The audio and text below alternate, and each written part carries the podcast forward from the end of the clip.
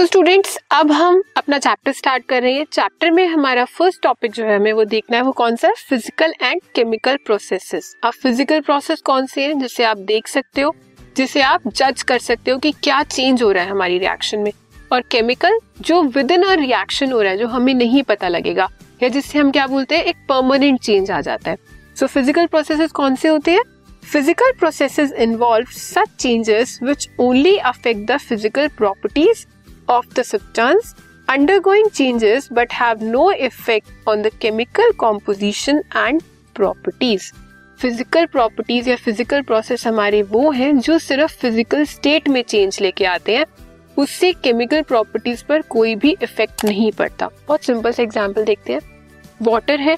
Water को अगर आप फ्रीज करोगे तो वो क्या हो जाएगा? आइस आइस को थोड़ी देर बाहर निकाल के रखोगे, वो फिर से वाटर लिक्विड में कन्वर्ट हो जाएगा। तो ये किस टाइप का प्रोसेस हुआ? फ़िज़िकल प्रोसेस क्योंकि इससे वाटर की केमिकल प्रॉपर्टीज़ पर कोई फ़र्क नहीं पड़ा। वो एज इट इज़ ही है। सिर्फ़ स्टेट पर फ़र्क पड़ा स्टेट फिर से चेंज हो गई, वो फिर से नॉर्मल हो गई।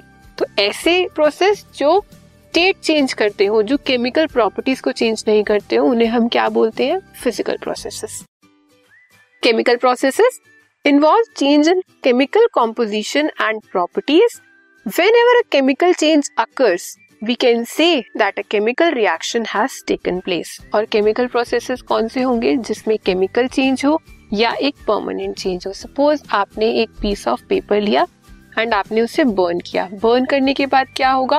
वो पीस ऑफ़ पेपर किसमें कन्वर्ट हो जाएगा? एश में। अब क्या वो एश कन्वर्टेबल है फिर से पेपर की फॉर्म में? नहीं तो वहाँ पे एक परमानेंट चेंज आ गया, एक केमिकल प्रोसेस हो गया। क्या केमिकल प्रोसेस हुआ? कंबर्शन का प्रोसेस हुआ। सो so, इस टाइप की जो हमारे रिएक्शन होंगी उसे हम क्या बोलेंगे? Chemical processes